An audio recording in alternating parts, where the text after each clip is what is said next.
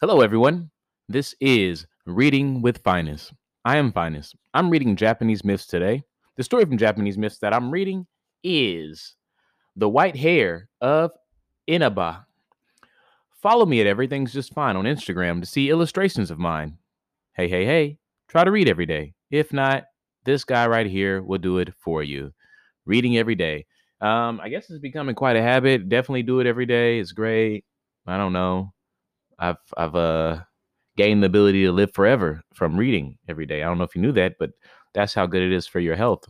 Um, you get all the knowledge and you get to keep it forever. Doesn't that sound nice? Yeah. Anyways, besides that, you know, just just been just been moving and grooving, enjoying myself, staying positive, having faith that reading these books would not only give me immortality, but also money. Money would be nice. Not because I want it so much, it's kind of ugly. It's kind of just ugh.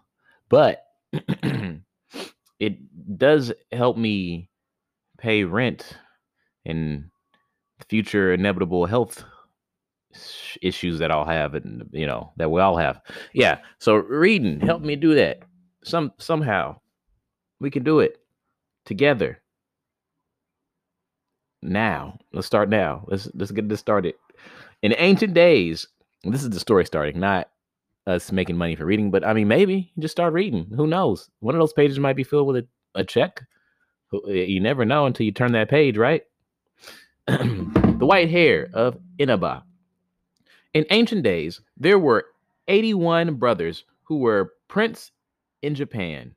With the exception of one brother, they were quarrelsome fellows and spent their time in showing all manner of petty jealousy, one toward the other. Each wanted to reign over the whole kingdom, and in addition, each had the misfortune to wish to marry the princess of Yakama in Inaba. Although these 80 princes were at variance in most things, they were at one in presently hating the brother who was gentle, gentle and peaceful in all his ways. At length, after many angry words, the 80 brothers decided to go to Inaba in order to visit the prince of Yakama. Yakami. Each brother fully resolved that he and he alone should be the successful suitor. The kind of gentle brother accompanied them not indeed as a wooer for the of the prince princess, but as a servant who carried a large and heavy bag upon his back. At last, the eighty princes prince is who had left their much wronged brother far behind arrived at Cape Kata. They were about to continue their journey when they saw a white hare laying on the ground, looking very miserable and entirely devastated of mm-hmm. fur. The 80 princes were who were much amused by the sorry plight of the hare said, "If you want your fur to grow again, bathe in the sea, and when you have done so, run to the summit of a high mountain, allow the wind to blow upon you." With these words, the 80 heartless princes proceeded on their way. And just imagine 80 princes being a dick at the same time in unison. Like, hey, go jump in the ocean, get all that sea salt water on you, and then run your your hairless tail up that mountain. You'll get your hair back. Hee hee, you'll die of cold, freezing, hypothermiums. How cruel. Um, the hare at once went down to the sea, delighted at the prospect of regaining his handsome white fur. Having bathed, he ran up to the top of a mountain and lay upon it. But he quickly perceived that the cold wind blowing on the skin recently immersed in salt water was beginning to crack and split. Oh, poor baby. In addition to the humiliation of having no fur, he now suffered considerable physical pain, and he released realized that the 80 princes had shamefully deceived him. While the hare was laying in pain upon the mountain, the kind and gentle brother approached, slowly and laboriously, owing to the the heavy bag he carried, When he saw the weeping hare, he inquired how it was the poor animal had met with such a misfortune. Please stop a moment, said the hare, and I will tell you how it all happened. I wanted to cross from the island of Oki to Cape Kati, Kata.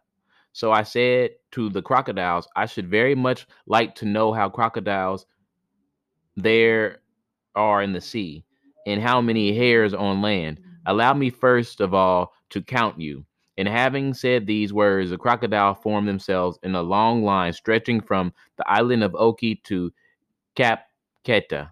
I ran across their bodies, counting each as I passed. When I reached the last crocodile, I said, Oh, foolish crocodiles, it doesn't matter to me how many there are of you in the sea or how many hares on land. I only wanted for a bridge in order that I might reach my destination. Alas, my miserable boast cost my dear, cost me dear. For the crocodile raised his head and snapped off all my fur. I mean, you kind of get. I mean, yeah, that's what he that's what he kind of gets. But you know what? It's very humbling that he's able to tell a story of his failure because that's hard sometimes, you know.